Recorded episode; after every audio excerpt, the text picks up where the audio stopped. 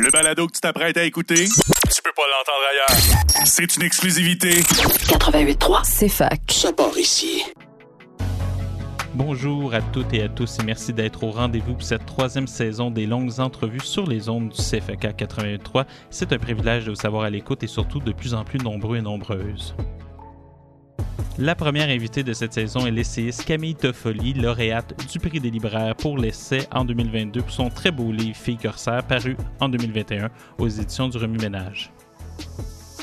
Quel est le travail de l'essayiste? Trop littéraire pour les uns, trop académique pour les autres, l'essayiste dérange. Comment retrouver de la rigueur dans du style ou pire encore de la beauté dans des notes de bas de page? C'est pourtant le tour de force qu'arrive à faire Camille Toffoli, mais comment y arrive-t-elle? La seule certitude qui m'habite quant à l'écriture de Camille, c'est ce tissage très serré, très beau, entre radicalité et nuance. Impossible, vous pensez? Il ne faut jamais dire cela à une fille corsaire. Du moins, c'est ce que vous allez avoir la chance d'entendre dans ce 20e épisode des longues entrevues. C'est parti. Bonjour Camille Toffoli. Bonjour Félix Morin. Oui, bienvenue aux longues entrevues. Je suis vraiment content de t'avoir euh, à l'émission euh, parce que Fille Corsaire, on, en- on s'en est parlé un peu hors micro quelques fois, mais c'était un de mes livres préférés de la dernière année. Euh. J'ai vraiment trouvé que c'était un livre très original, puis je suis pas le seul à l'avoir pensé parce que tu as aussi gagné le, le prix des libraires pour le meilleur essai. Oui. Donc, Ouais. mais selon les libraires de- du Québec. Ouais. Euh, comme avant, tu étais copropriétaire d'une librairie, euh, la librairie Galion à Montréal. Tu as reçu ce prix-là justement des libraires, tes collègues, ceux qui pratiquaient le même métier que toi.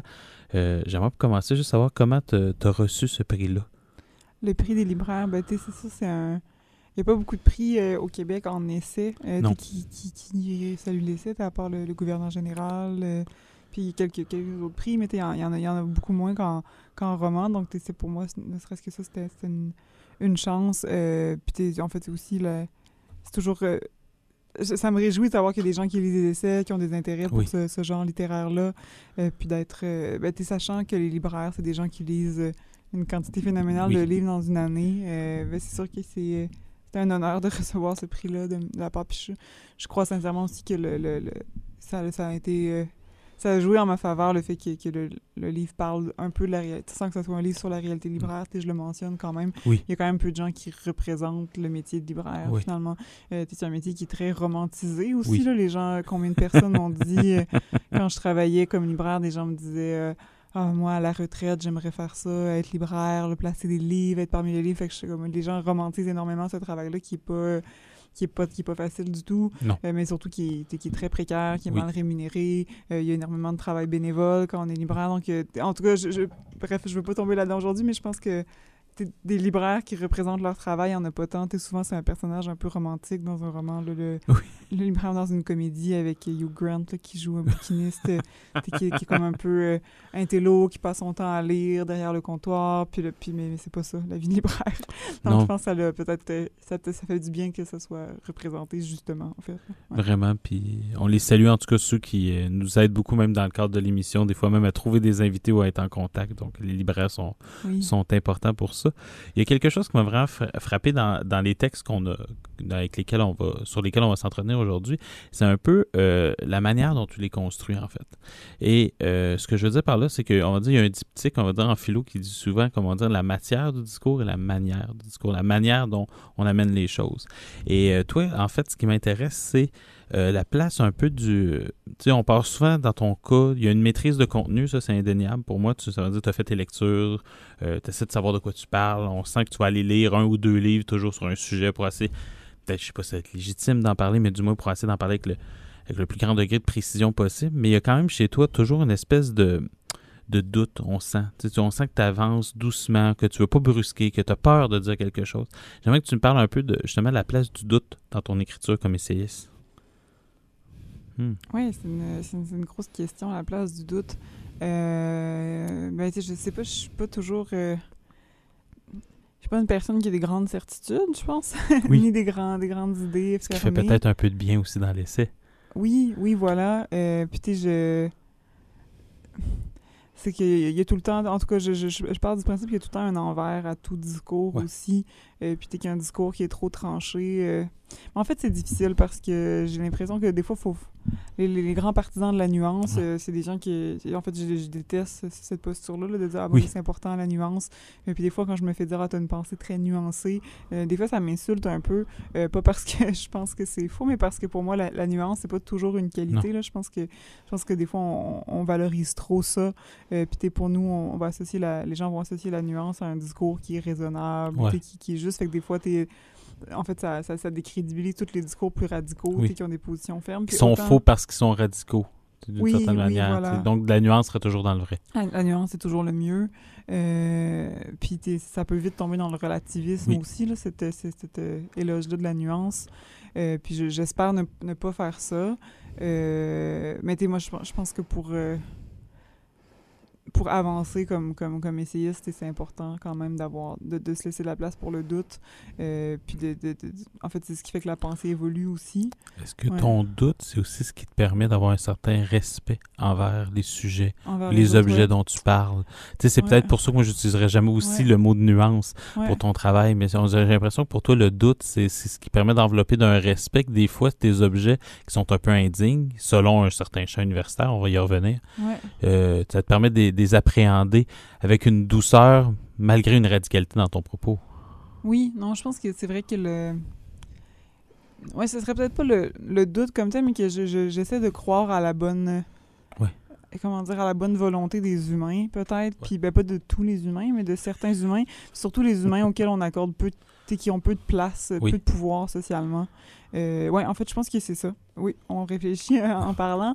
Voilà, puis je pense que c'est ça, c'est que je, je, je veux accorder je me, je me laisse le droit de comme d'accord de, de, de laisser tomber de, de, de dépasser mes a priori euh, quand j'ai des a priori négatifs envers des personnes qui ont, ont peu de pouvoir. Je veux dire j'ai pas envie de, de dire que les les patrons de grandes entreprises puis les, les politiciens les gens qui font la politique électorale c'est des c'est dans le fond oui euh, c'est des meilleures personnes que ce qu'on pense. J'ai pas envie comme de tomber là-dedans ou de d'essayer de comme euh, avoir de l'empathie pour des personnes qui, qui font des vrais dommages Oui. euh, socialement parce qu'ils ont du pouvoir puis qu'ils l'utilisent euh, euh, de manière à ne pas qu'ils l'utilisent à travers en, en perpétuant des idéologies de droite par Ouais. exemple euh, j'ai pas envie de- d'accorder du crédit à ces personnes là mais j'ai envie de, de me laisser le droit de, de voir au-delà des apparences quand, quand on parle de personnes qui comment dire qui ont, qui, ont, qui, ont, qui ont peu de pouvoir socialement justement Oui, qui en fait, qui subissent ce pouvoir-là, qui peuvent là, des fois reproduire un discours sans nécessairement avoir même accès au discours opposé. Ça veut dire des fois on le sent chez ces personnes-là. Euh, moi, on, on a pu, les personnes qui, qui, qui sont comme moi, qui aiment beaucoup lire des revues littéraires, ont pu te lire à peu près partout. Tu as écrit dans Nouveau Projet, me semble Spirale. Ouais. Je t'ai lu beaucoup dans Liberté. Ouais. Euh, à fond, les textes de Liberté, c'est aussi ceux qui ont mené grandement au- aux filles corsaires. Euh, par contre, moi, la première fois que je t'ai lu, c'était dans un petit collectif qui s'appelait, ben, petit en termes de taille, mais jamais en termes de propos. C'est Sexe, Amour et Pouvoir. Il était une fois l'université qui, qui est un Mhm. colloque qui était supposé être un peu plus anonyme. On en a parlé à ce micro-ci avec Martine Delvaux, qui était supposé avoir pas grand-chose. Et Goméchi est passé par là. Finalement, c'est un colloque qui avait beaucoup de personnes euh, qui sont, qui sont venues, qui sont passées. Et la raison pour laquelle je veux en parler, c'est que dans la postface de ton livre, la personne Ouais. qui l'a fait euh, parle de ce texte-là, en Ouais, disant que justement, c'est là qu'elle t'a rencontré, mais pas rencontré, mais du moins que qu'elle a vu que comment ta parole était respectée euh, dans le milieu intellectuel. Tu dis en début du texte, qui s'appelle Le rêve d'une chose, rapport de classe et enseignement. Tu Ouais. dis Je me demande souvent si le milieu universitaire ne cultive pas à sa manière le rêve d'une chose qui dépasserait la question de l'accomplissement intellectuel.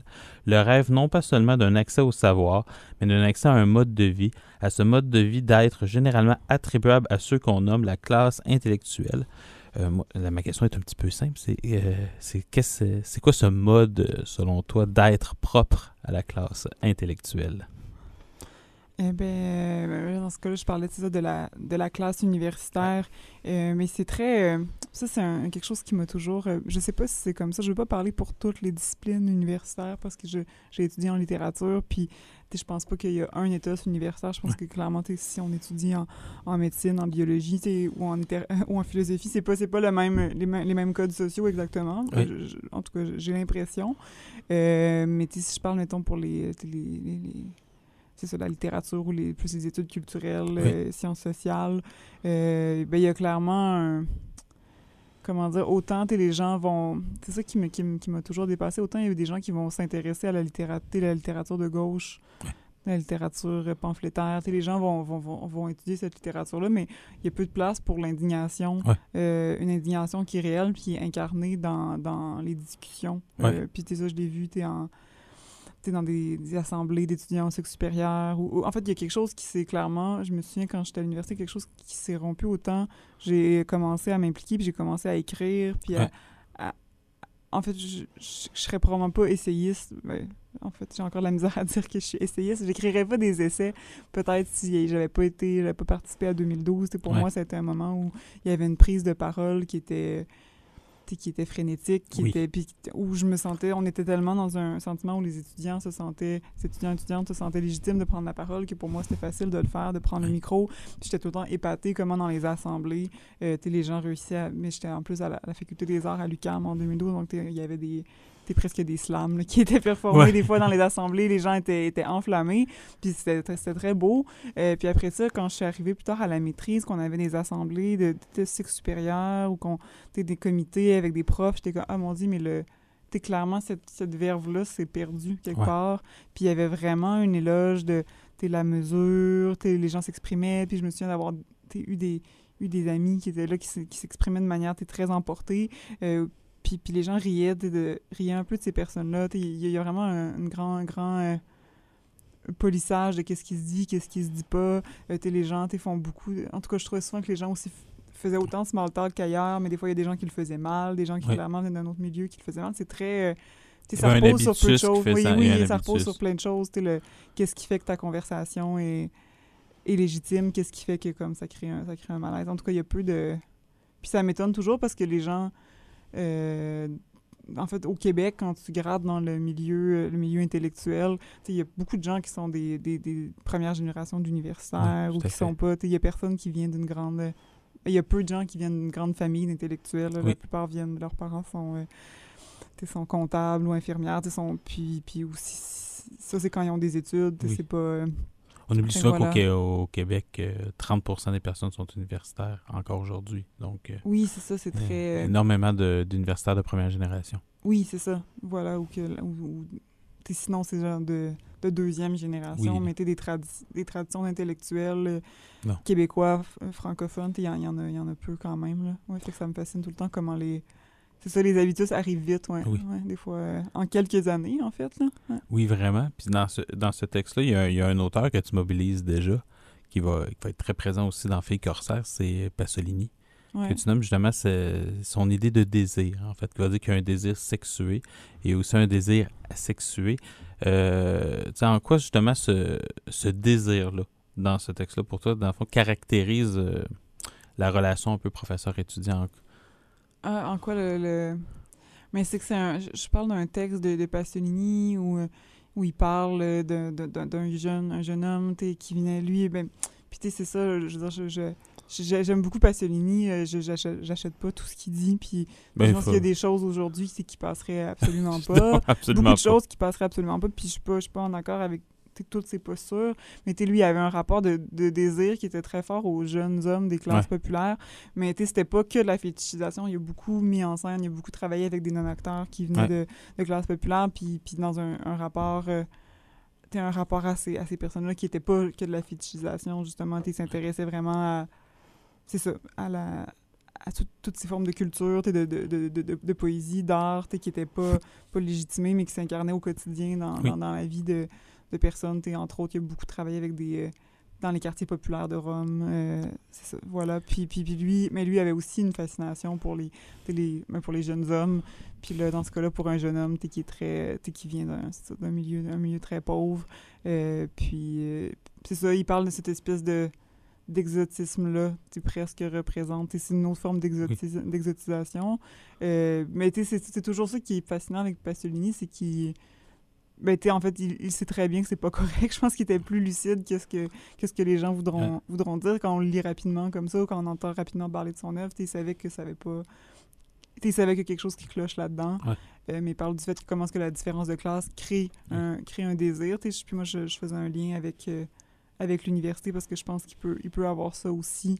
Euh, C'est ce qui nous permet de penser l'inégalité scolaire Ouais. au-delà des frais de scolarité, ce qui était très propre à 2012. C'est-à-dire Ouais. qu'il y a aussi ce, dans ce désir-là d'être, c'est le désir d'être autre chose que nous ne sommes pas. Justement qu'on est dans des classes Ouais. sociales un petit peu plus moins intellectuelles, euh, le professeur devient un objet de désir en tant que d'image et représentation souhaitée de soi. Euh, oui, ça veut dire que, que comme les, les profs deviennent comme un esprit, ils incarnent un idéal à atteindre. Oui. Oui, clairement, il y a, clairement, il y a ça aussi. euh, ouais. Puis euh, dans les deux sens, tu sais, je pense qu'il y a comme un. T'es quelque chose d'aussi. euh, t'es- C'est aussi un personnage, l'étudiant contestataire. euh, puis, puis qui peut susciter une forme de, de désir ou d'envie. Puis tu sais, c'est qu'il arrive à un point, c'est ça que je dis dans, dans ce texte-là aussi, où les où les profs peuvent plus faire partie. Ouais. De la même manière que quand on a changé de classe ou quand on appartient à une autre classe, on peut pas on peut changer de classe vers le haut, mais on peut pas vraiment. ben, En tout cas, du moins, c'est beaucoup. C'est différent le mécanisme de changer, d'être déclassé, Oui. puis de changer de classe vers, euh, Vers une classe qui est euh, euh, inférieure. Je dis. Considéré inférieur par considérée rapport à la inférieure, classe voilà. qu'on Je faisais des guillemets, mais qui sont invisibles. Oui, oui, oui. Et qui sont invisibles à l'audio. Euh, ben c'est ça, ça, ça se fait pas. Puis t'es- un, un prof redeviendra jamais un étudiant. T'es un professeur dans la quarantaine, t'es qui, justement qui vit avec, euh, avec les privilèges économiques euh, qui viennent avec. Tu vas jamais redevenir un étudiant qui Non. fait la grève. Ou s'ils vont essayer, ben ça va toujours un peu poser problème. Parce, que, parce que tu peux pas être euh, one of the gang. Ouais. Part of the gang, excusez-moi. c'est Ouais. ça le. Ouais. Là, quand tu. Justement, on va, on va rentrer dans, dans Fille Corsaire, qui est, comme je rappelle, un, très, très, très bon essai. Je, le, rappelle pour, pour nos auditeurs qui n'ont pas eu encore la chance de le lire, parce que c'est une chance, parce qu'eux vont pouvoir le découvrir. Nous, on peut juste le relire, donc on le sait déjà. Mais c'est justement, c'est dans le titre, c'est un rapport avec, euh, avec lui, qui a écrit Écrit Corsaire. T'es toute fille Corsaire. Je me demandais, justement, t'en as parlé un peu, mais c'est c'est qu'est-ce que tu revendiques chez lui, d'une certaine manière, dans soit ton rapport au monde, dans ton rapport à l'écriture? Euh, chez Pasolini? Oui. Ouais. Euh, Parce ben, que c'est un titre qui est intéressant. Tu sais, moi, le, Ouais. le titre m'a charmé dès le départ, mais je me suis dit, qu'est-ce qui est corsaire, en fait, Dans le. chez toi? Hmm. Mais c'est. euh, c'est une grande question. Je. je... Je, je sais pas si je, me, je dirais que je me, je me situe dans l'héritage directement de, de Pasolini. Je pense que c'est un auteur qui m'a beaucoup intéressé, qui m'a beaucoup inspiré. Euh, puis justement, c'est ces questions sur les rapports de classe qui m'ont beaucoup. euh, qui m'ont énormément euh, inspiré. Je trouve que c'est un sujet dont on parle peu quand même au Oui. final. On parle beaucoup en ce moment de d'intersectionnalité. C'est un truc qui revient souvent. Puis je, je- en fait, je m'intéresse aussi euh, aux perspectives intersectionnelles. Ouais. Sauf que dans, dans cette. euh, voilà, dans ce- ce- dans cette intersection des oppressions, ou du moins ce- cette dans, dans les réflexions sur l'intersectionnalité, la question des rapports de classe rentre peu en Ouais. ligne de compte. Euh, puis qui- c'est parce que c'est une question qui est complexe. On n'est Ouais. pas. euh, c'est ça. On est, on, on n'est pas dans. puis surtout sais, au Québec, on vit pas dans un, une société où il y a des classes hermétiques. Euh, voilà, puis je pense que dans dans d'autres pays, notamment sais, même en France, ça peut être différent. Sais, Les, quand je lis des auteurs français qui écrivent sur les rapports de classe, je me dis oui, il y a une parenté, mais c'est autre chose. Ouais. Notre, notre- notre mobilité sociale n'est pas la même. C'est très différent. Euh, mais bref, on en, on, en, on en parle peu parce que c'est une question qui est complexe. Puis de déterminer c'est quoi le, le niveau de pression qu'on vit par notre classe est, est différent. Puis la classe, ça, ça tient pas juste à l'argent non plus. C'est quelque chose qui est, qui est plus complexe que ça, qui tient aussi à, justement à, à une question d'habitudes, de pratiques culturelles. Euh, voilà, je m'écarte un peu de la question, mais c'est ça. En fait, euh, c'est ce qui m'intéresse. C'est pour ça que je pense que si j'avais une parenté avec Pasolini à identifier, ce serait ça. Mais du coup, j'ai pas un style d'écriture qui ressemble au sien. Euh, j'ai pas, puis c'est une esthétique qui peut ressembler à la sienne, c'est pas à ce niveau-là. Euh, puis je pense que t'es l'image, quand est venu le temps de trouver le titre de la chronique, ben, c'est une suggestion que quelqu'un m'a fait parce que je trouvais pas de titre pour ma chronique. Euh, une personne à Liberté qui m'a fait ce- cette suggestion-là, qui m'a dit ah, mais t'es- t'aimes Pasolini, il me semble que Fille Corsaire, ça pourrait être, ça pourrait être bien. Puis je me disais que t'es l'image de, de femme pirate, de fille pirate, et me, me convenait aussi.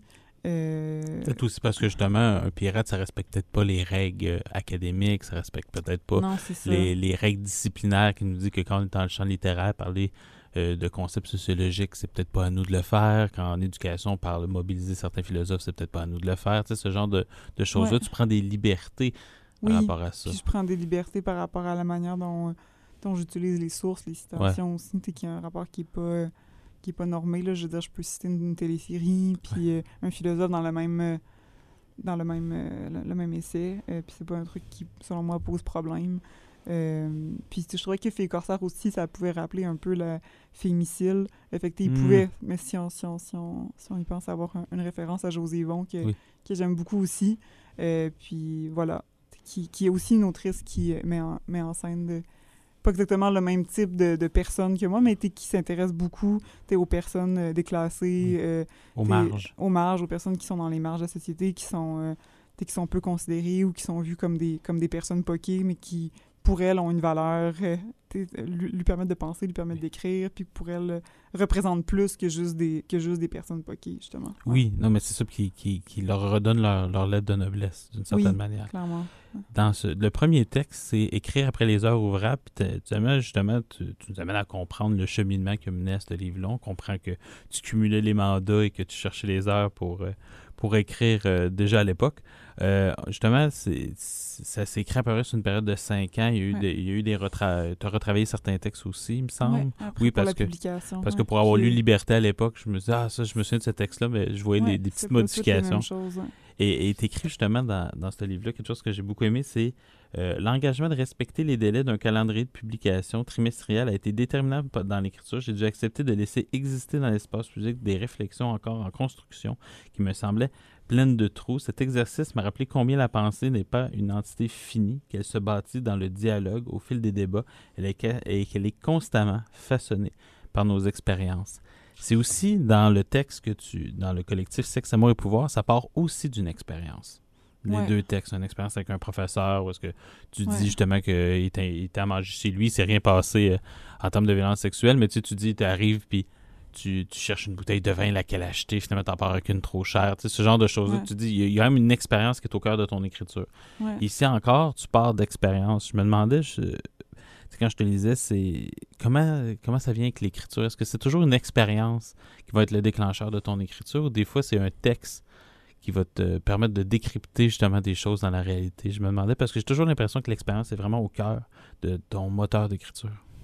Euh, oui, c'est souvent le c'est souvent une chose qui Mais pas toujours mon expérience, euh, un événement comme tel, mais des fois, c'est des discussions hmm. aussi. C'est en, en, parlant, c'est en. Puis, souvent aussi, c'est sûr que de, de, de, de, discuter avec mes collègues, mes, mes, anciens, mes anciens collègues libraires, avec des amis, c'est sûr que je suis aussi entourée de personnes qui, euh, qui lisent beaucoup, euh, qui s'intéressent à, à, différentes questions féministes, qui réfléchissent à ça. Donc, es souvent ensemble, on, on réfléchit. Je ne saurais pas dire je, réfléchis pas toute seule.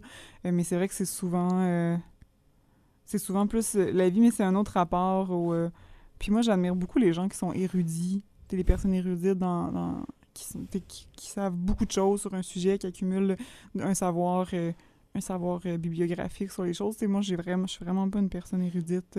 puis je, lis, mais je suis pas la personne qui lit le plus non plus, ou qui, a tout vu les films de tel, de tel courant. Je suis vraiment pas dans ce, ce rapport-là euh, à la culture puis au savoir. Donc, souvent, c'est plus dans... C'est quand même un savoir qui est plus intuitif. Là. Ça peut avoir l'air péjoratif dit comme ça, mais mes réflexions sont vraiment basées sur une documentation exhaustive. Euh, j'essaie de remédier à ça. Après ça, je lis. une fois que j'ai là, je fais comme, OK, ben, je vais quand même aller lire les textes importants qui, sont, qui ont été écrits là-dessus. Je, je lis beaucoup avant, puis je, lis des choses qui se retrouvent pas dans les essais aussi.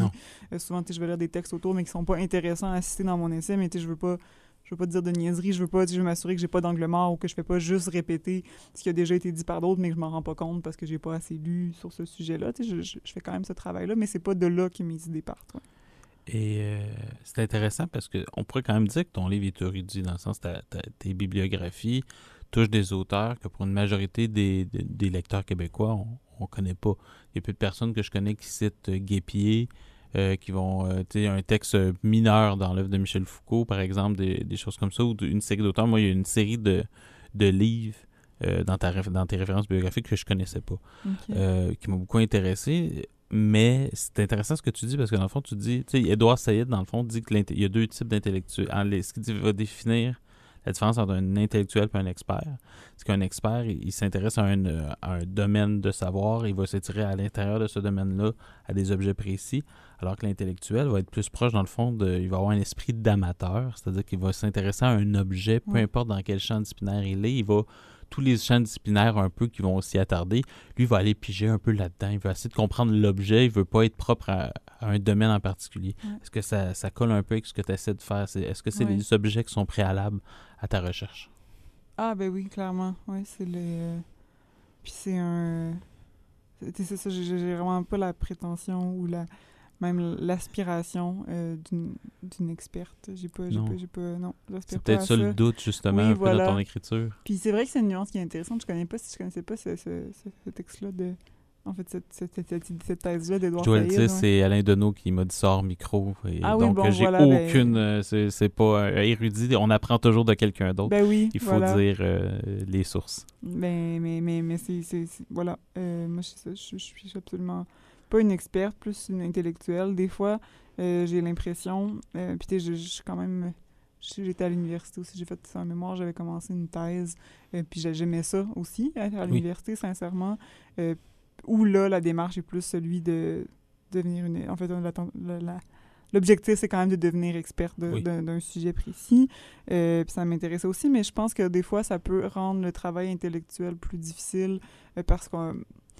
Pas parce que l'université formate la pensée, mais aussi parce que des fois, je me sentais un peu écrasée quand, quand, on lit des choses, puis des fois, il y, a beaucoup de répétitions de choses qui ont été dites sur, sur, sur une œuvre, puis c'est ça aussi, surtout en, en études littéraires, tu fais une recension de tout ce qui a été écrit sur les œuvres sur lesquelles tu veux travailler, euh, puis il y a quelque chose de vertigineux, qui...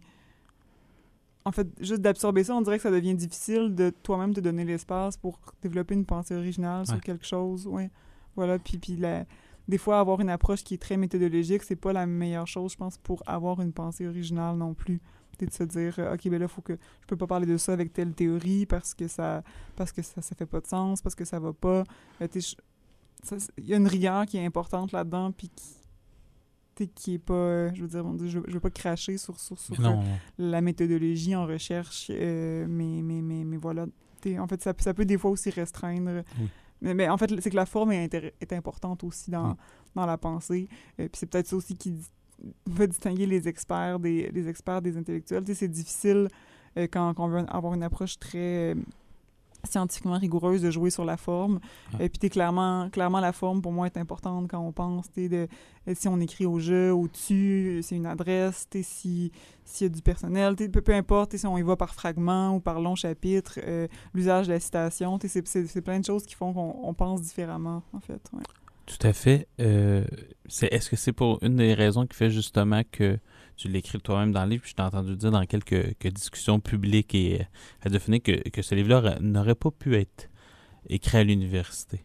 Dans le sens que même que tu dis dans ce texte-là, d'une certaine manière, que, que, quitter l'université, ça a libéré ton écriture. Qu'est-ce que est-ce que c'est cette rigueur méthodologique-là, ce désir de non-répétition, de nouveauté, qui faisait en sorte que justement tu te restreignais autant dans, l'écriture, puis qui a fait en sorte que là-dedans, tu pouvais dire il y a des choses qu'on avait qu'on aurait pu lire à l'heure, mais que ailleurs, mais que finalement, à force d'écrire, tu as fait quand même par trouver quelque chose de nouveau dans ton écriture? Ouais. Eh ben, je pense que j'aurais eu mm. la misère à écrire quand j'étais à l'université aussi parce que j'avais pas le temps de, oh. d'écrire. Il, y a aussi, il y a aussi ça. Passe tellement de euh, temps à lire, à remplir des demandes de subventions. Euh... Voilà, tu qu'il me reste plus beaucoup, il restait plus beaucoup d'espace mental pour juste penser. Alors que c'est sûr que quand je travaillais comme libraire, il y a quand même des moments où on n'est pas dans la pensée. quand, comme libraire, on, on place des choses sur les, tablettes. Puis là, moi, c'est des moments où la où, je pense beaucoup à ce que je vais écrire et tout.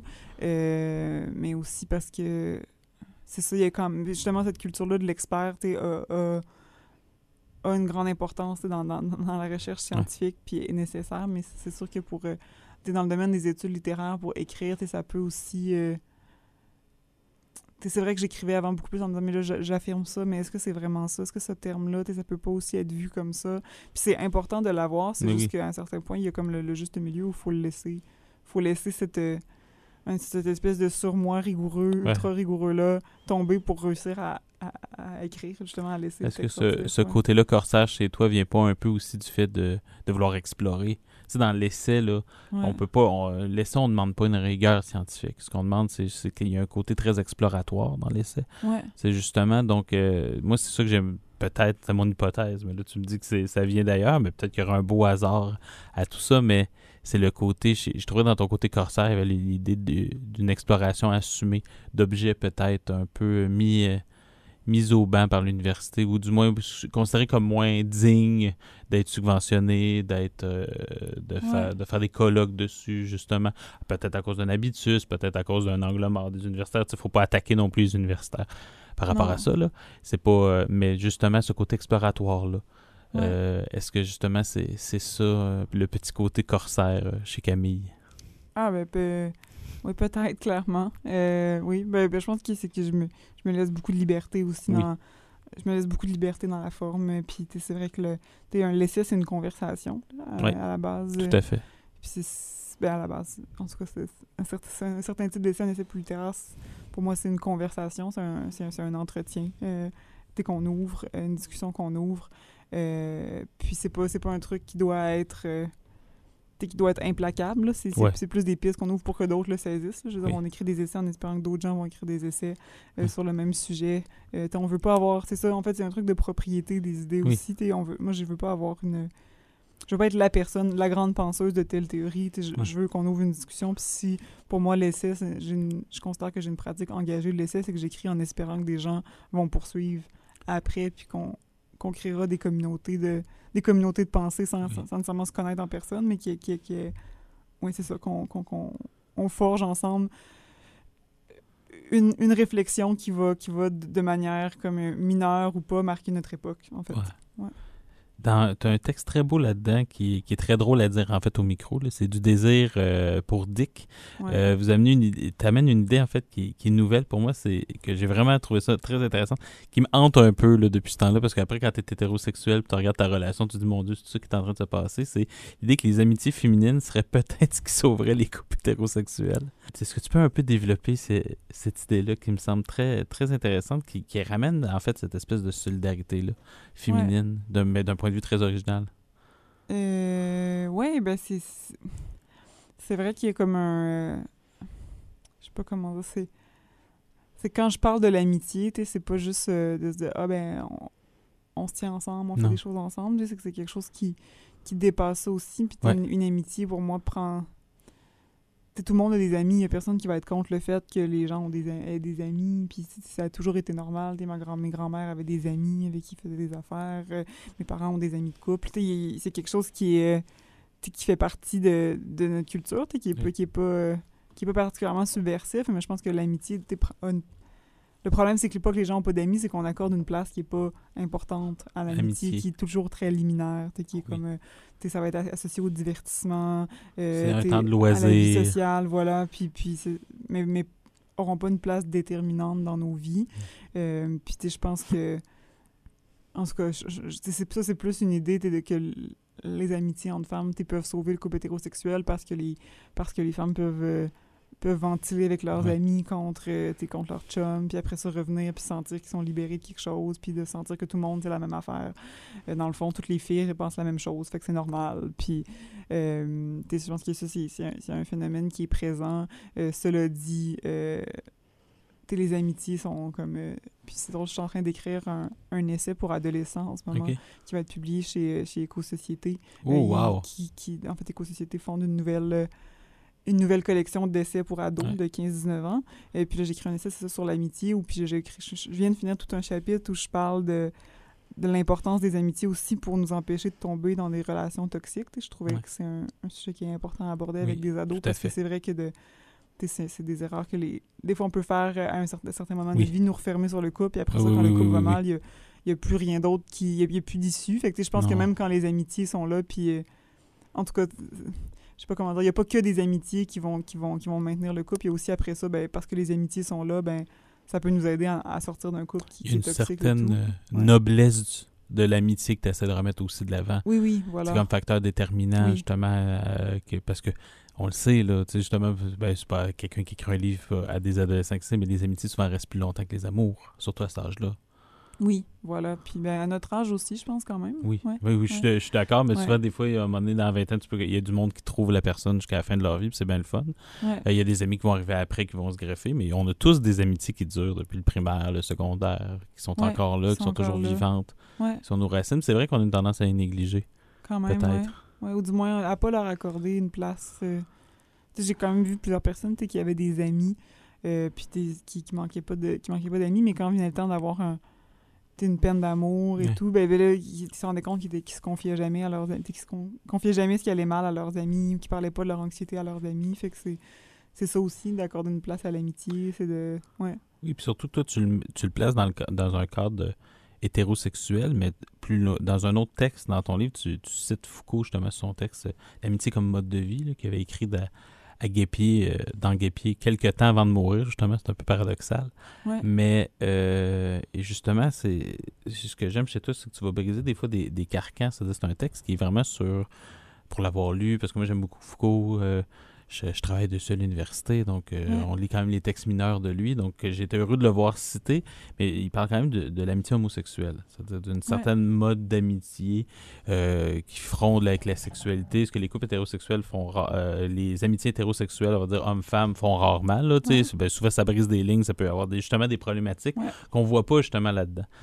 On voit beaucoup dans ton écriture que tu vas justement aller chercher des fois chez les hétérosexuels quelque chose pour euh, les couples homosexuels, ou des fois tu vas chercher dans la culture gay des choses qui, des- qui seraient des leçons un peu Ouais. pour, euh, pour euh, les couples hétérosexuels. Est-ce que justement, dans ta pratique de l'essai, il n'y a pas justement, c'est c'est- c'est pas un, un motif récurrent pour toi, c'est justement de rendre un peu plus fluide, justement, des, des apprentissages qui sont plus communautaires d'une certaine manière? Fais ça de rendre plus vite, de, de, de pas... De pas, que, tu sais, des pratiques qui sont propres à la culture gay, de dire ben, que, par exemple, Ouais. les hétéros, vous a- on aurait peut-être intérêt à, à ramener ça de l'avant. ou Mhm. de l'autre côté même. Euh, donc, euh, c'est un, c'est un, un motif qui est conscient chez toi ou euh, c'est ce motif exploratoire-là ou c'est un peu comme pour toi, c'est ça s'impose, ça va un peu de soi. Là? Euh, ben, c'est. euh, je pense que ça se fait peut-être peut-être na- naturellement Ouais. aussi. Euh, cela dit, par rapport à ça, je pense que les. euh, des fois, j'ai l'impression de. Je je suis pas nécessairement, comment dire, à la. À, à la je suis pas à la défense des, des relations LGBTQ. Je veux dire, je suis pas la porte-parole. Je m'en fais pas la porte-parole. Non, non, Je mais c'est pas ça que je dis J'en non fais pas la porte-parole, mais je pense que les, euh, les théories, en fait, justement, les, les, les pratiques puis les écrits euh, produits par des intellectuels des communautés LGBTQ ont beaucoup à nous, aussi, tu oui, ont beaucoup à nous apprendre. Euh, c'est ça, à nous apprendre sur l'amitié. Tu sais, je pense qu'il y a clairement une culture de l'amitié euh, qui, traditionnellement, était plus forte. euh, Est-ce que c'est parce que dans ces milieux-là, des fois, la famille, c'était ce qu'ils rejetaient? ben, ce qui rejetait ou ce qui les rejetait aussi. Oui, je pense que, oui, on parle de... C'est de- ça que je voulais dire par Oui, là. Donc, oui, tu le dis mieux que moi. Non, mais il y avait les, il y, a les deux, t'es comme une contestation de. Puis t'es peut-être... T'es dans les, dans les milieux gays, justement, gay-hommes, ça a été très marqué. euh, puis aujourd'hui, il y a- il y, a plein de couples gay-hommes qui adoptent des enfants, Oui. puis qui, qui reproduisent une famille, qui a une structure tra- traditionnelle, mais avec, avec deux papas. Euh, mais t'es, à l'époque de, de Foucault, dans les années 70, dans les milieux qu'il fréquentait, c'était pas ça, le, Non, non, le non, non, rapport à la famille, puis que t'es le, le fait de, de rejeter ça, ce, mode familial traditionnel-là, de parfois, dans beaucoup de cas, être aussi rejeté par leur famille, de plus avoir de famille, de plus parler avec leurs parents, avec leurs tantes, de, de plus sentir, de, de, de plus voir cet espace-là communautaire d'accueil, ben, oblige à recréer des familles choisies, justement, euh, à l'extérieur de la famille traditionnelle. Donc, je pense que c'est ça qui fait qu'il y a des réflexions qui sont intéressantes. Euh, puis un rapport à l'amitié qui est différent aussi Ouais. parce que, parce que l'amitié, les amis sont aussi la famille. Oui. Euh, ouais, voilà. Vraiment, tu sais, c'est- c'est vraiment, c'est vraiment intéressant là-dedans parce qu'en même temps que tu disais ça, il y avait quelqu'un comme Édouard Louis, par exemple, qui disait l'amitié comme mode de vie aussi. Donc, Ouais. on voit que c'est comme un motif qui est de plus en plus euh, récurrent de- d'explorer l'amitié comme euh, terrain politique, comme terrain de éthique. Ouais. Donc, euh, c'est c'est- c'est vraiment intéressant. C'est un motif qui, qui commence à être récurrent. On va rester justement dans ce texte-là. Ce texte-là, tu l'utilises euh, dans, dans ton chapitre qui s'appelle Les amitiés radicales. Euh, tu- justement, tu- dans ce texte-là, tu parles du polyamour. Ouais. C'est vraiment. ben, c'est une, une notion qui est un peu. euh, qui est redevenue un peu mainstream, mais pas mainstream dans le sens que tout le monde le fait. C'est clairement pas le cas là, sociologiquement. là. Non. Mais on peut, on en parle beaucoup plus ouvertement. Qu'avant. Ouais. Euh, que c'est quelque chose. Moi, à peu près tous mes amis, on, a, on connaît quelqu'un qui est dans un Qui couple polyamoureux. Ouais. Euh, donc, euh, c'est quelque chose qui, est très intéressant. Justement, tu, tu cites Foucault là-dedans. Puis je le dis justement pour nos auditeurs et auditrices, qu'on peut le trouver facilement dans écrits. euh, ça, ça se trouve super facilement. Pourquoi? Mais ce qui est- pour toi, ce qui est intéressant, c'est que tu mets pas le doigt sur le polyamour, sur dé- ce qu'on pense qui est dérangeant là-dedans. Souvent, Ouais. on va dire que ce qui est dérangeant, on va dire dans une certaine forme de conservatisme, c'est la multiplication des partenaires. C'est ça qui est dans... Ouais. C'est euh, la déviance sexuelle, le fait qu'on... Le, le manque de fidélité, c'est- ce genre, ce genre de choses. Le fait que ce soit pas la, la famille nucléaire traditionnelle. Ouais. Euh, mais pour toi, la subversion du polyamour est ailleurs. Euh, justement, c'est qu'est-ce qui re- le polyamour, selon toi, remet vraiment en cause dans par son existence? Que le. Ben, je, je suis vraiment pas une, une spécialiste, justement, où la personne qui connaît justement, mieux c'est ton intuition parle, qui nous parle le mieux du, du polyamour. Euh, puis j'ai- jamais été euh, polyamoureuse non plus. Fait que j'ai- en tout cas, j'ai une opinion qui est pas. Comment dire, qui est basée sur aucune D'observatrice, mais pas de pratiquante. Oui, voilà. Euh, puis. euh, ben, c'est que je pense sais, qu'il y a différents types de, de, c'est ça, de relations polyamoureuses, puis il y en a qui reproduisent beaucoup le, t'es beaucoup le schéma du couple traditionnel où Ouais. finalement les gens ben, ils couchent avec plusieurs personnes ils ont d'autres partenaires mais reste que des fois j'ai vu beaucoup de gens j'ai quand même vu plusieurs personnes qui étaient en couple polyamoureux puis je me dis je les écoutais puis je me dis mais ok mais le fond c'est bien t'sais, cette ouverture là puis cette déconstruction là de la, la monogamie mais au final t'es les relations amoureuses puis le dating fi- finit par prendre encore autant sinon plus Ouais. de place que Ben oui. Puis des fois, je me suis retrouvée dans des, des situations, il y, a- des gens qui sont en couple monogame depuis longtemps, des personnes qui sont en, en polyamour, puis je me dis, OK, mais les, mes amis qui sont en couple monogame depuis longtemps, sais, finalement, beaucoup plus de temps pour leurs amis, puis ils sont vraiment plus investis dans des relations qui sont non sexuelles, non amoureuses, euh, que les personnes en, en polyamour. Fait que je pense a des fois, il y a le danger aussi de faire, c'est pas nouveau, c'est pas révolutionnaire de dire que l'amour puis le sexe, c'est partout, tu sais, tout... tu sais, on nous apprend à baser nos à mettre à accorder comme une importance prépondérante à ces relations-là, où il y a de la Ouais. sexualité, où il y a de l'amour romantique. Puis je pense que le danger avec le, le polyamour, c'est de faire que comme toutes nos interactions sociales sont encore ba- basées sur la recherche de ça, comme si c'était la... Puis c'est comme si les relations où il y a comme du désir sont, vont tout, tout le temps être en haut, vont tout le temps être plus importantes que les relations purement amicales, amicales, platoniques, si on veut. Euh, voilà, fait que donc je pense que c'est ça, c'est ça le, le- le danger, mais cela dit, il y a des, euh, des personnes polyamoureuses qui déconstruisent ça aussi. C'est juste que je pense que c'est pas parce qu'on est en polyamour qu'on a une pratique euh, qui défie tant que ça les normes en termes de en termes de rapport à l'amour et tout. Tout ouais. ce, qui, ce, qui, ce que t'aimes aussi, c'est que ça travaille la hiérarchie un peu.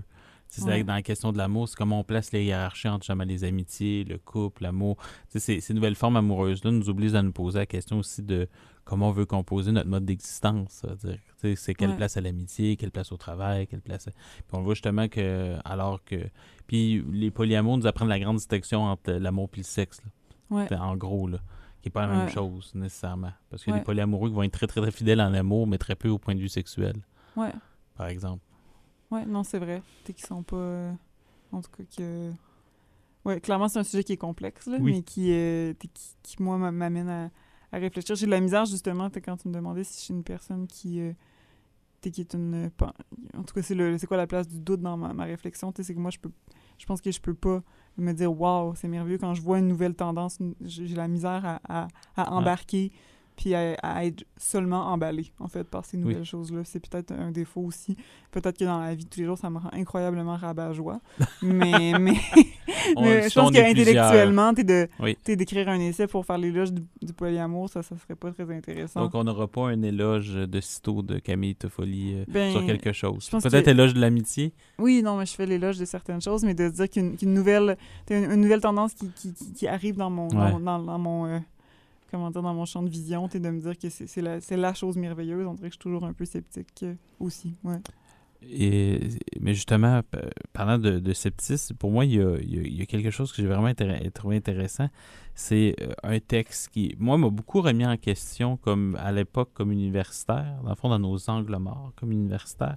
C'est un texte qui s'appelle Le rêve d'une chose que tu écris là-dedans, pour moi, qui est très intéressant, que justement, on peut mettre euh, ben, le rêve d'une chose qui, qui est celui que tu parles, et de l'autre côté, le texte dans Fille qui s'appelle De l'autre côté de la fenêtre. Ouais. qui pour moi sont deux textes qui ont, qui ont quand même une, certaine résonance. Quand en tout cas, quand j'ai lu les deux textes un à la suite de l'autre, euh, premièrement, dans, si on parle du texte euh, de l'autre côté de la fenêtre, est-ce que tu pourrais juste nous décrire l'événement qui est un peu que l'expérience, justement, si on peut revenir à cette idée-là, qui est à la base, dans le fond, de cette idée-là? L'événement à la base de ce texte-là? Oui. Euh, ben c'est ça, c'est une histoire où je quand j'écrivais mon mémoire, j'étais dans un bureau euh, à l'UQAM, dont la fenêtre donnait sur une toiture. C'est oui.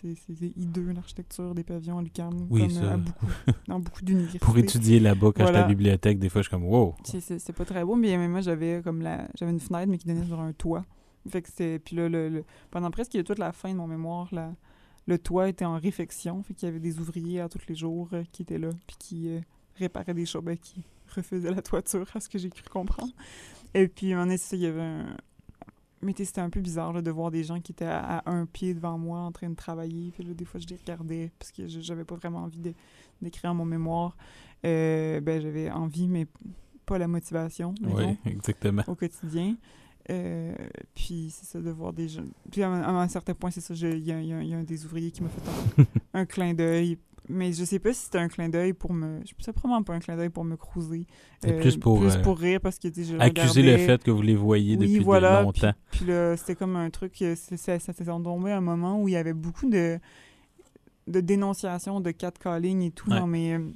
Dans mes, réseaux, dans, les, dans mes réseaux, en fait, je voyais, genre, je voyais tout le temps passer, chaque fois que j'ouvrais Facebook, un truc qui disait, mais là, il y a un gars qui m'a sifflé, un gars qui m'a qui m'a dit, ouais, beau, euh, belle robe, quand je sortais. Puis les gens étaient très indignés de ça.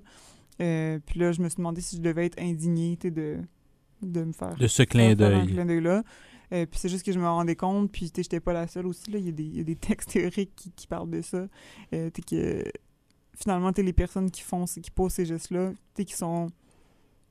Qui sont. Je sais pas comment dire, pas. en tout cas, je, je veux pas les excuser en même temps. C'est pas souvent ce que les gens dénonçaient, c'est pas les pires agressions euh, non. plus, en termes en termes d'impact.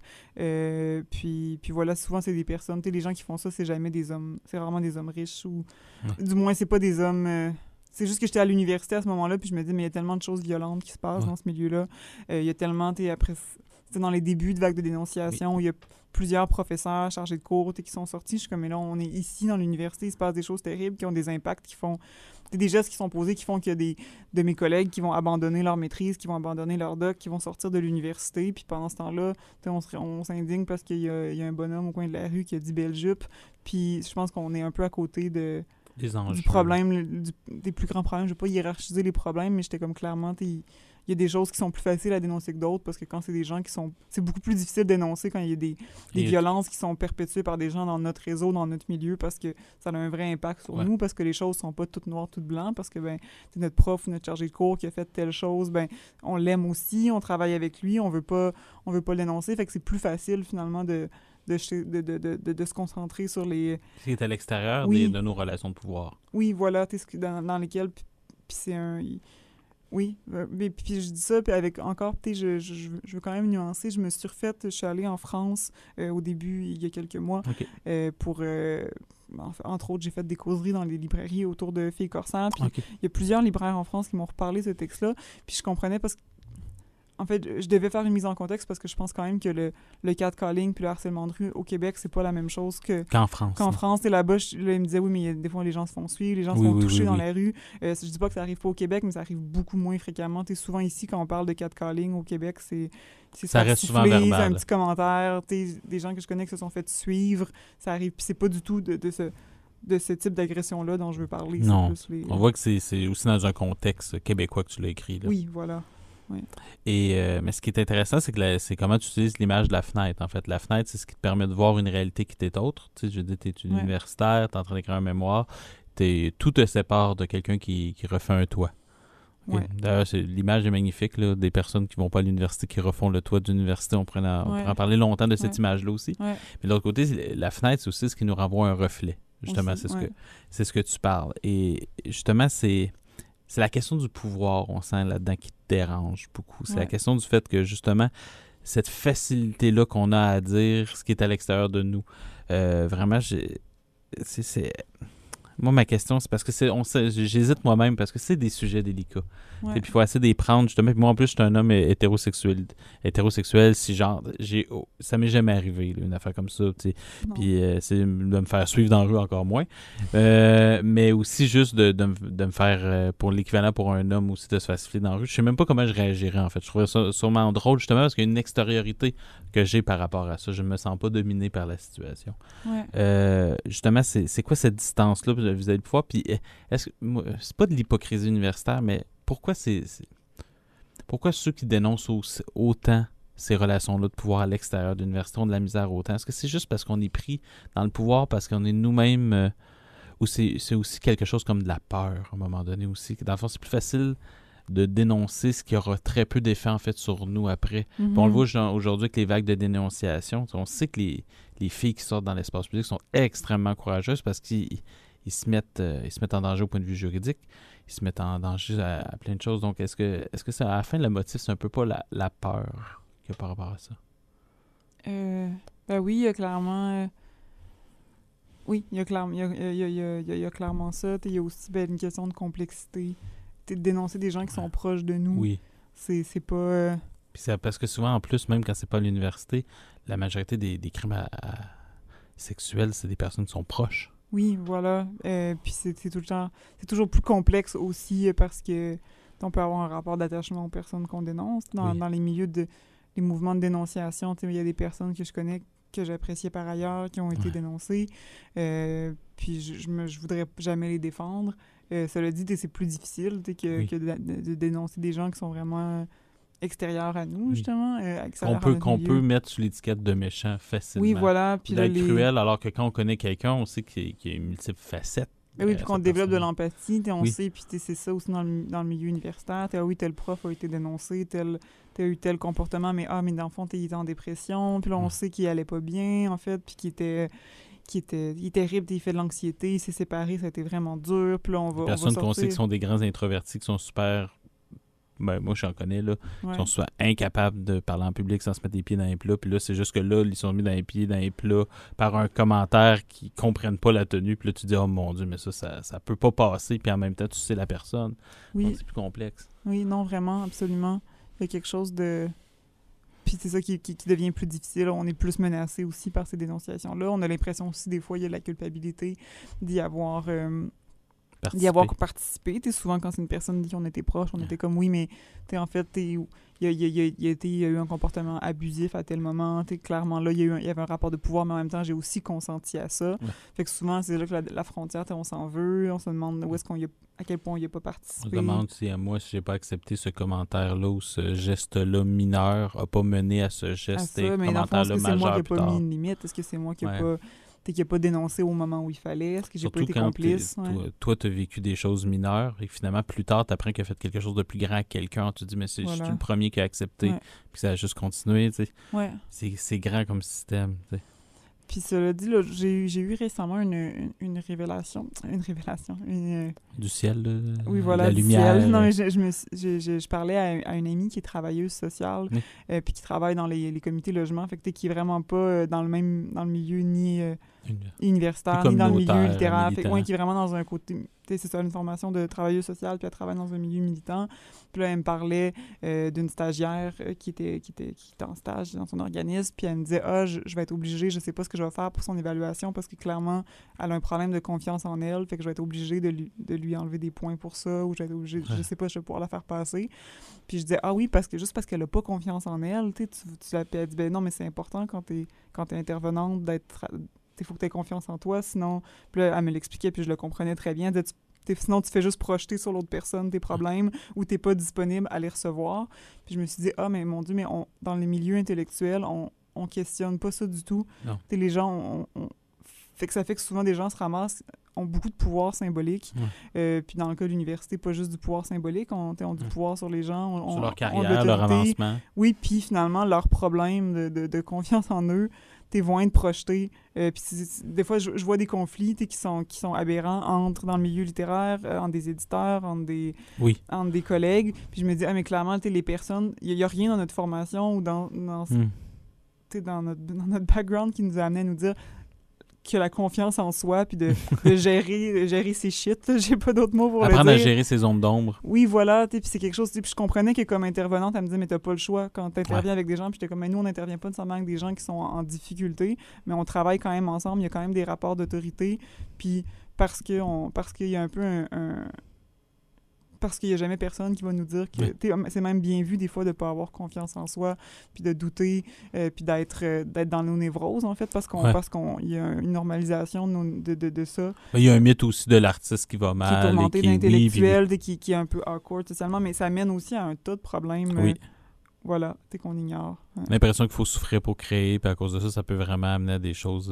Oui, qui dangereuses, sont, qui sont terribles parce qu'on parce qu'on on banalise puis on légitime des comportements ou des attitudes qui, qui sont problématiques. là. Puis Ouais. Je me dis, on devrait avoir peut-être la même rigueur éthique que les travailleurs sociaux, tout le monde. Ça Ah, c'est ben, c'est surtout que le, le- ben, moi j'ai une formation d'éducateur spécialisé. là. Oui, donc tu comprends ce que. Oui, voilà. je rentre ma superviseur de stage. Moi, travaillé devais en petite en enfance en CPE. Ouais.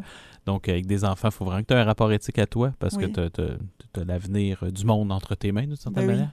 Donc, euh, et je- c'est intéressant ce que tu dis parce que dans les deux cas, l'artiste et l'intervenant, il est à lui, il est, il est son propre outil de travail. Ouais. C'est dans le sens que si moi je, je dors mal, puis que je suis impatient, euh, je, je- mes, mes interventions auprès d'enfants peuvent être déterminants.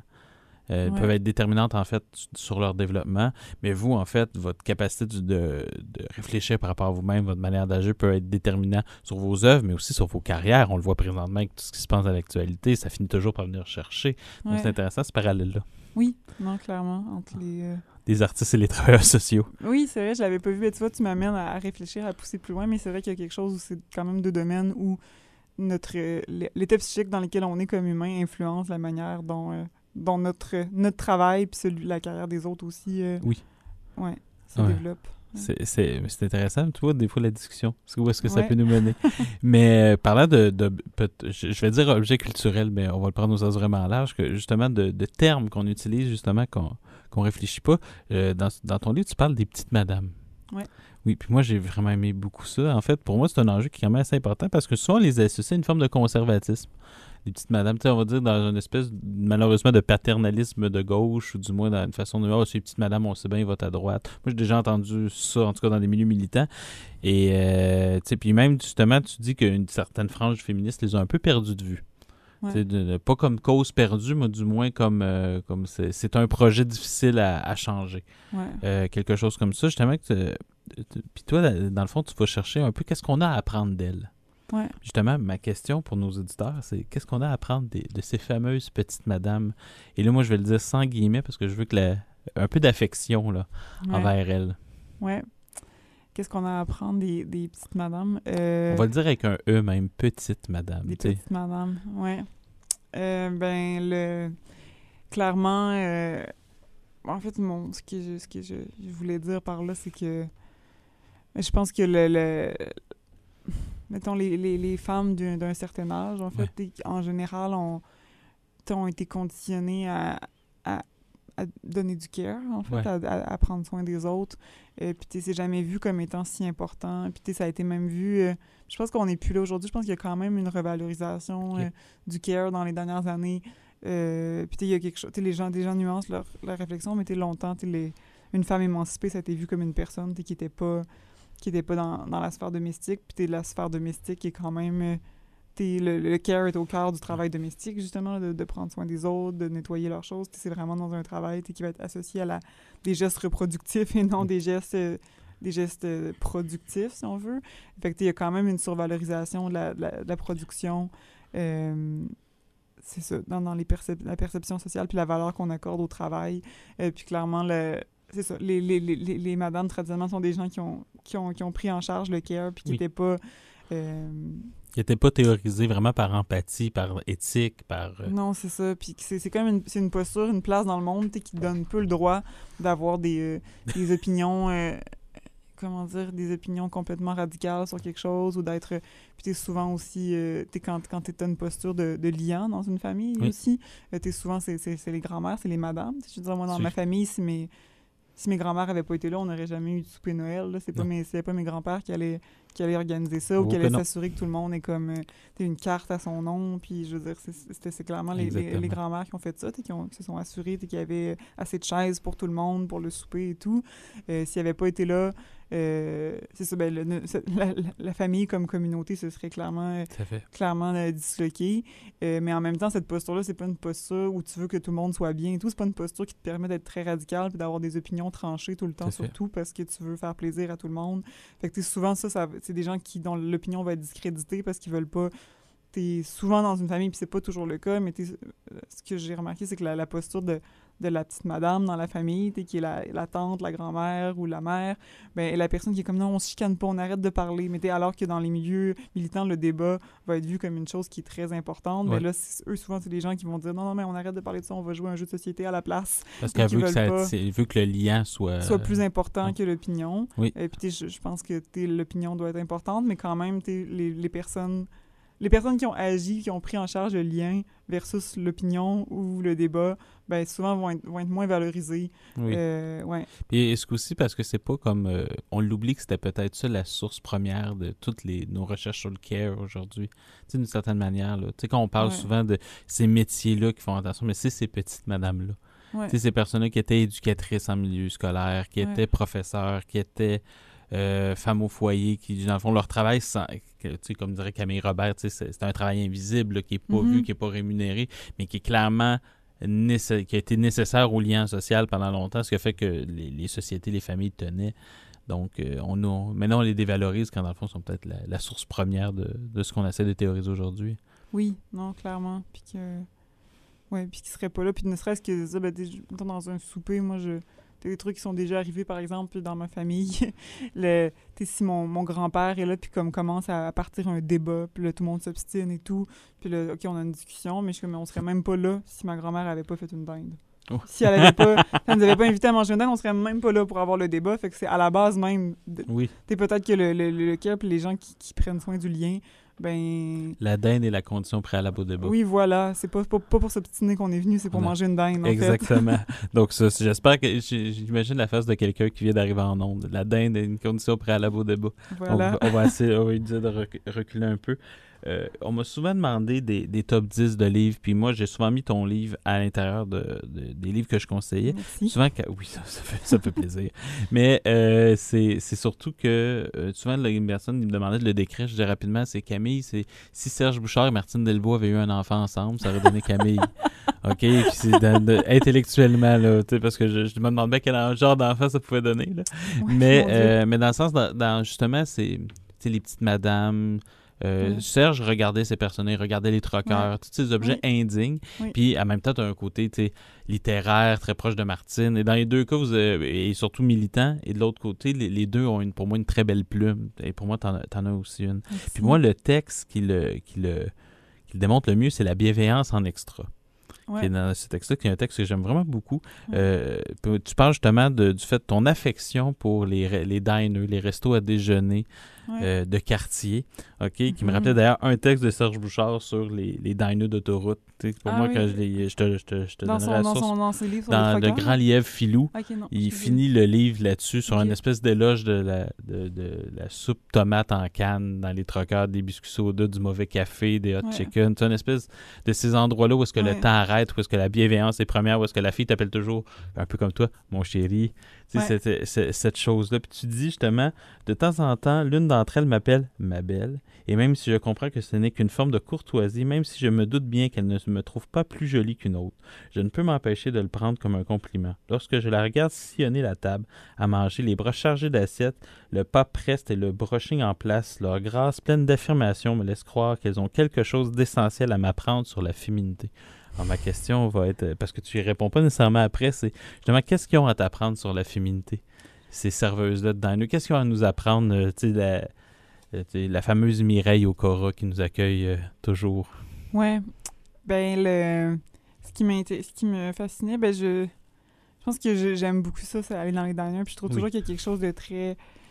mais ça me, ça me, ça me, ça me- ça- j'adore aller dans ces endroits-là ou dans des, dans des dive bars ou dans des endroits où comme euh, Je fais beaucoup de routes pour mon travail, puis je, Oui. je partage ça. C'est pour ça que ce texte-là, je pense, m'a autant des parlé. trucs de des, des personnes qui sont témoins. En fait, c'est ça qui m'a toujours fasciné sur les les serveurs, c'est des gens qui sont témoins de toutes sortes de choses puis qui, qui sont des témoins privilégiés de- ou comme comme les, les serveuses de petits bars euh, de petits bars crades un peu des gens qui voient des choses extraordinaires puis qui t'es- on a des fois j'envie pas euh, la- la- leur Leur travail et tout non, non. mais mais leurs conditions de travail euh, et tout mais je me dis ah mais sais, j'aimerais ça pouvoir avoir ce, t'es- ce regard là sur sur les gens sur les interactions sociales cette a- Il y a un petit resto déjeuner à l'Ange Gardien entre Ah euh? Sherbrooke. Et moi, je, je vais souvent là déjeuner pour avoir le pouls du monde.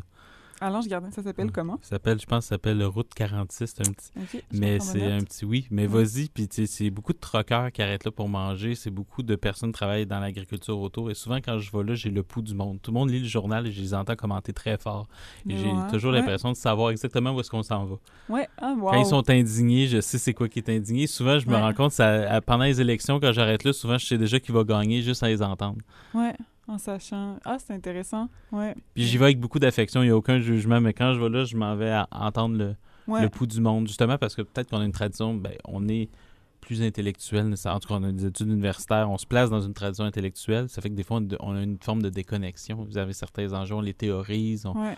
et euh, moi, j'adore cet endroit-là, pour la même Sont, raison que toi. euh, Ah bon, ben, je suis contente qu'on on partage ça. Mais en fait, en, en- en écrivant là-dessus, je me suis rendu compte qu'il y a quand même beaucoup de gens qui partagent euh, Oui. de l'affection pour, pour ces endroits-là. Mais euh, je pense qu'il était aussi ce qui me fascinait. que Quand j'ai écrit ce texte-là sur les serveuses de diner, j'étais dans une, une très mauvaise euh, très mauvaise passe de ma vie. J'étais très déprimée. Euh, puis, euh, j'étais même en dépression, en fait. Euh, puis, le... c'est vrai, euh, carrément. T'avais besoin d'un petit peu de bienveillance en extra. Oui, voilà, genre, ça, me, ça me faisait du bien d'aller là. Je, je faisais pas grand-chose de, de mes journées, mais d'aller des fois là, ça me, ça, ça me faisait du bien. En fait, tout ce que je faisais, c'était écrire ce texte-là, parce que c'est tout ce que j'avais l'énergie pour faire. Euh, puis, euh, en fait, j'admirais aussi comment est-ce que les serveurs sont gentils, mais qui sont pas non plus, tu sais, sont, sont efficaces, là. Ils, Ouais. ils sont pas dans le... sont pas dans les épanchements, là. Si, si les clients leur leur commencent à leur jaser ça trop longtemps, ils font comme ok, ça va être beau là? Puis il y a quelque chose, ils sont très habiles dans leur manière d'être comme je, travaille, je suis là, j'écoute ce que. Je sais que tu, je me souviens que tu prends des toasts euh, pain brun avec la confiture au bleuet, mais comme je- tu peux, tu peux pas, moi, je peux pas écouter ta vie pendant 45 minutes, je je- travaille. je- en ce moment. T'es mon habitué, mais je suis pas ta psy. Oui, voilà, il y avait quelque chose de, de ça, puis je me disais je- que j'avais quand même une, une leçon dans ma propre vie à apprendre parce que Ouais. j'étais aussi dans cette phase très- déprimée où j'étais pas vraiment capable de mettre mes limites, où j'avais c'est ça. Puis ça, je trouvais ça, je trouvais ça admirable. Puis je me disais que encore aujourd'hui dans la vie, je suis pas capable de mettre euh, mes limites au quotidien comme les, les serveuses de diner le faisaient. Mais ça, je trouvais ça intéressant de se dire que le- leur care est là, mais il est pas non plus gratuit. Il est pas comme, Mm. il est pas à l'infini. Euh, puis des fois, il y a des, c'est ça, quand dans, dans l'éloge du care, il y a aussi ça, tu le quasiment une, une éloge de, du don de soi infini, puis de l'abnégation, puis de l'écoute. Mais elles sont comme. je sais pas comment dire. Tu sens que tu es un humain quand tu vas dans ces endroits-là, que tu pas dans une.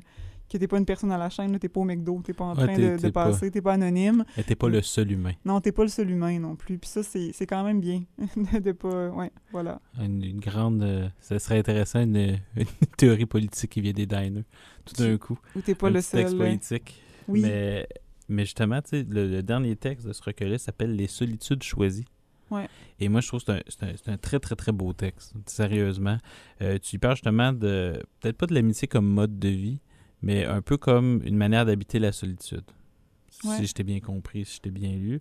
Euh, puis vraiment, l'amitié, c'est un thème qui est très, très, très important dans ton livre. C'est qui revient souvent. On voit que c'est c'est- c'est là où tu vas puiser. Euh, c'est là où tu vas puiser ou c'est là où tu y vas épuiser. Dans le sens que quand tu es tabou, c'est là que tu y vas. Puis aussi, c'est là que tu vas chercher euh, de la matière, c'est là que tu vas te nourrir. Je me demandais un peu, c'est cette solidarité-là, -là, c'est pas aussi un peu le sel nécessaire aux luttes féministes contemporaines. Ouais. Justement, c'est l'endroit où est-ce que vous vous retrouvez justement pour essayer de, de rester forte dans ces enjeux-là. Parce que moi, je peux pas avoir un rapport plus que d'allié. Comme je t'ai dit, je, je suis un homme blanc hétérosexuel. Tu sais, moi, je- j'essaie de ne pas nuire, mais je ne suis pas dans ces cercles-là par, par défaut. Je lis, je me renseigne, j'essaie, de faire des choses, mais vraiment, j'ai l'impression que chez vous, on en côtoyez beaucoup. C'est vraiment l'amitié qui est en fait le moteur qui vous permet de continuer à- malgré tout ce qui se passe, malgré tout ce qui s'écrit, malgré tout, euh, Ouais. tout ce qu'on peut bien vous jeter d'en face, ça a l'air que vous êtes toujours là. Puis on dirait vraiment que chez, chez vous, l'amitié, quand je dis nous, c'est pas moi, là, c'est vraiment les hommes en général, ou même la société, parce qu'il y a certaines femmes qui participent à, vous nuire aussi. Là. Ça, faut, faut, jamais, faut jamais l'oublier. Mais, mais quand même, c'est justement, c'est solitude que je choisis, c'est est-ce que c'est l'amitié justement qui te permet de, de la supporter pour lutter après? La solitude, ouais. Mais tu sais, finalement, j'écris ça puis je me sens très hypocrite aujourd'hui parce que je suis pas très seule dans la vie. Je suis pas la... Non, mais je me sens très mal d'être... Mais quand on écrit, on est toujours seul au moment de l'écrire. c'est vrai, c'est vrai. Mais j'écris même souvent avec des gens. Dans, ah, vrai? Oui, avec des amis, avec une amie avec qui j'écris beaucoup. C'est ça, je suis rarement seule. Euh, voilà, fait que je me sens très mal de faire euh, d'être la peau de la solitude aussi, euh, parce qu'il y a des gens qui la vivent de manière beaucoup plus drastique que moi, puis qui doivent mobiliser des moyens euh, hautement plus, euh, comment dire, qui doivent beaucoup plus de moyens que moi pour, pour, pour, euh, pour la, la, la déconstruire, leur solitude, ou l'habiter mieux. parce que, puis c'est ça, je me sens... Je me sens... Est-ce que c'est parce qu'au moment d'écrire plusieurs de ces textes-là, tu étais dans un moment de transition dans ta vie? Oui, j'étais dans un moment où j'étais plus seule. puis en fait, je réalise avec le recul, pas que je, sais, j'endosse ce texte-là, puis je suis contente de l'avoir écrit parce que je suis d'accord avec tout ce que j'ai écrit là-dedans, mais tu sais, je pense que Aujourd'hui, j'écris aussi d'une manière où je suis pas très seule parce que j'écris beaucoup avec des je fais beaucoup d'entrevues, j'écris en ce moment je fais plus du, du reportage littéraire aussi. Euh, fait que l'écriture est un, espace où je, où je suis pas seule en fait, où j'écris ben, oui quand je, suis devant, devant la page, devant l'ordinateur, je suis souvent seule. Et puis il y a personne d'autre qui peut le faire à ma place, mais reste que j'écris beaucoup, c'est ça en, en m'informant ou en, discutant avec les gens autour de moi. je fais un projet sur le, logement aussi en ce moment, où comme j'ai interviewé mon projet en collaboration avec une amie artiste, euh, Isabelle Caron, une, amie qui est artiste visuelle. Puis on a interviewé des femmes qui habitent dans le logement social. Fait que finalement, c'était un projet qui était vraiment dans la dans la travaille encore cette solidarité-là féminine? Oui. On sent vraiment que c'est aussi c'est un motif qui revient dans le livre, dans, ce, dans tes projets aussi. Oui, non, clairement. Mais ça, c'est un truc qui, qui est important aussi. La, la solitude, c'est pas. Quand je dis que je suis pas très seule, c'est que je pense que ma, mon travail est basé sur beaucoup de rapports de, de solidarité. Puis il y a quelque chose qui est intangible là-dedans, puis qui s'incarne pas nécessairement par des relations en présence, mais qui est très. qui fait que le sentiment de solitude est beaucoup plus. Euh, est moins présent dans, dans une vie. Je pense que j'habite dans, dans, dans, une coop d'habitation. Fait que juste mon, le lieu où j'habite, pour moi, c'est quand même... Euh, même si ben, là, j'habite plus seul, j'ai habité pendant longtemps seul dans mon logement, mais reste que je sentais que mon comment dire que mon espace de vie était habité par des solidarités aussi puis était le fruit de solidarité je sortais je sentais qu'il y avait un, des gens qui étaient proches, qui étaient solidaires, sans être des amis proches, sans être des gens avec qui je, je dîne puis je déjeune, mais on est liés par quelque chose qui nous dépasse. Puis je pense qu'avec le, le, féminisme, il y a ça, euh, il y a ça aussi, avec le, le fait de se positionner comme autrice féministe dans, dans le champ littéraire, ben, il y a quand même des solidarités qui se créent, puis il y a quelque chose qu'on n'a pas besoin de se voir souvent, mais on sent, c'est ça la sororité en fait. On sent que cette présence-là qui est intangible existe, puis il y a quelque chose de... Qu'on peut la mobiliser au besoin. Oui, qu'il y a quelque chose qui est extrêmement, extrêmement apaisant. Ouais, voilà, là-dedans. Qui te permet d'être euh, solitaire et solidaire, comme disait l'autre. Oui, voilà, les deux.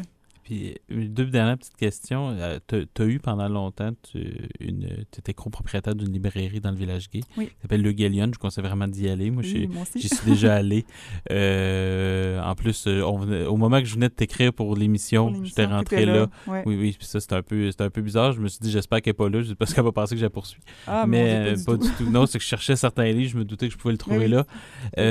puis, mais justement, présentement, il y, a, beaucoup de choses qui se passent à Montréal dans le village je vais l'appeler le village, justement, plutôt de l'appeler le village gay. Je me demandais, c'est un peu pour toi, euh, c'est quoi l'avenir du village? Parce qu'on sent que présentement, il y a comme quelque chose. Tu sais, tu l'as habité, ben, tu l'as pas habité, mais en tout cas, du moins, tu y as travaillé, tu l'as vu, tu as passé beaucoup d'heures euh, là. Veux, veux pas. C'est-à-dire, puis aussi, tu es allé à l'UCAM, qui est à proximité. Euh, dès qu'on va à l'UCAM, on va, on va, c'est pas rare qu'on va prendre un café dans, le village. C'est à côté, là. Et justement, à la graine brûlée qu'on salue. Mais, donc, ce, ce, genre de choses-là. Mais, seulement, c'est quoi? Est-ce que, pour toi, le sursaut, on va dire, de revendication de garder l'appellation gay, c'est une bonne chose ou justement le fait de l'appeler le village, c'est une forme de normalisation justement euh, de, la condition justement gay qui pourrait aussi peut-être un signe d'avancement. Moi, je suis un peu pris entre les deux, je te dirais, quand je le regarde. Ouais, ah mon Dieu, ben, moi, je suis très, très désolée par, euh, par l'avenir du, euh, du village. c'est un quartier qui Mais c'est pas le village fait pas exception euh, quartier à Montréal là, qui, subit un processus de gentrification qui, est, assez dévastateur en fait euh, pour puis qui moi qui m'inquiète par rapport à l'avenir des villes, mais à l'avenir, à notre avenir, à, nous aussi, toutes les personnes qui habitent en ville, en fait. Euh, puis, en fait, ce qui, ce qui, se passe dans le village est quelque chose qui est très de une genre de normalisation, en fait. Mais pour l'économie. Oui, pour c'est ça qui sert l'économie.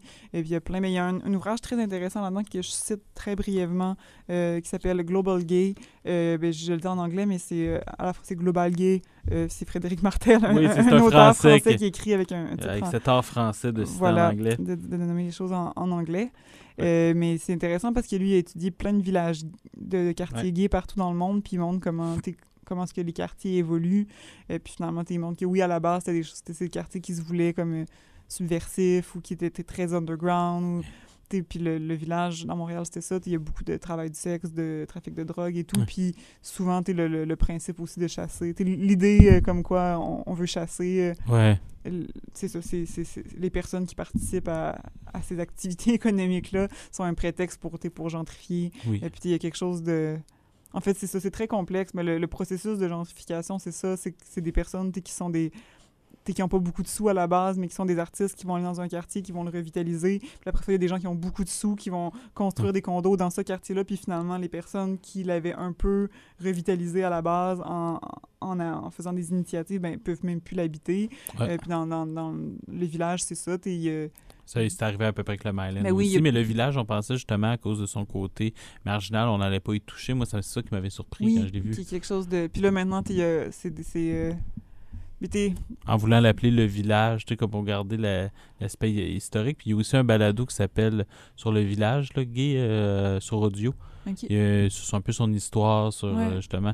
Et c'est aussi vers la conclusion sinistre de ce balado-là. C'est un peu voir jusqu'à quel point il est dévitalisé aujourd'hui. Puis je l'écoute six mois plus tard, après la sortie du balado, puis il y a cette nouvelle-là. Tu te dis, oh mon Dieu, mais c'est.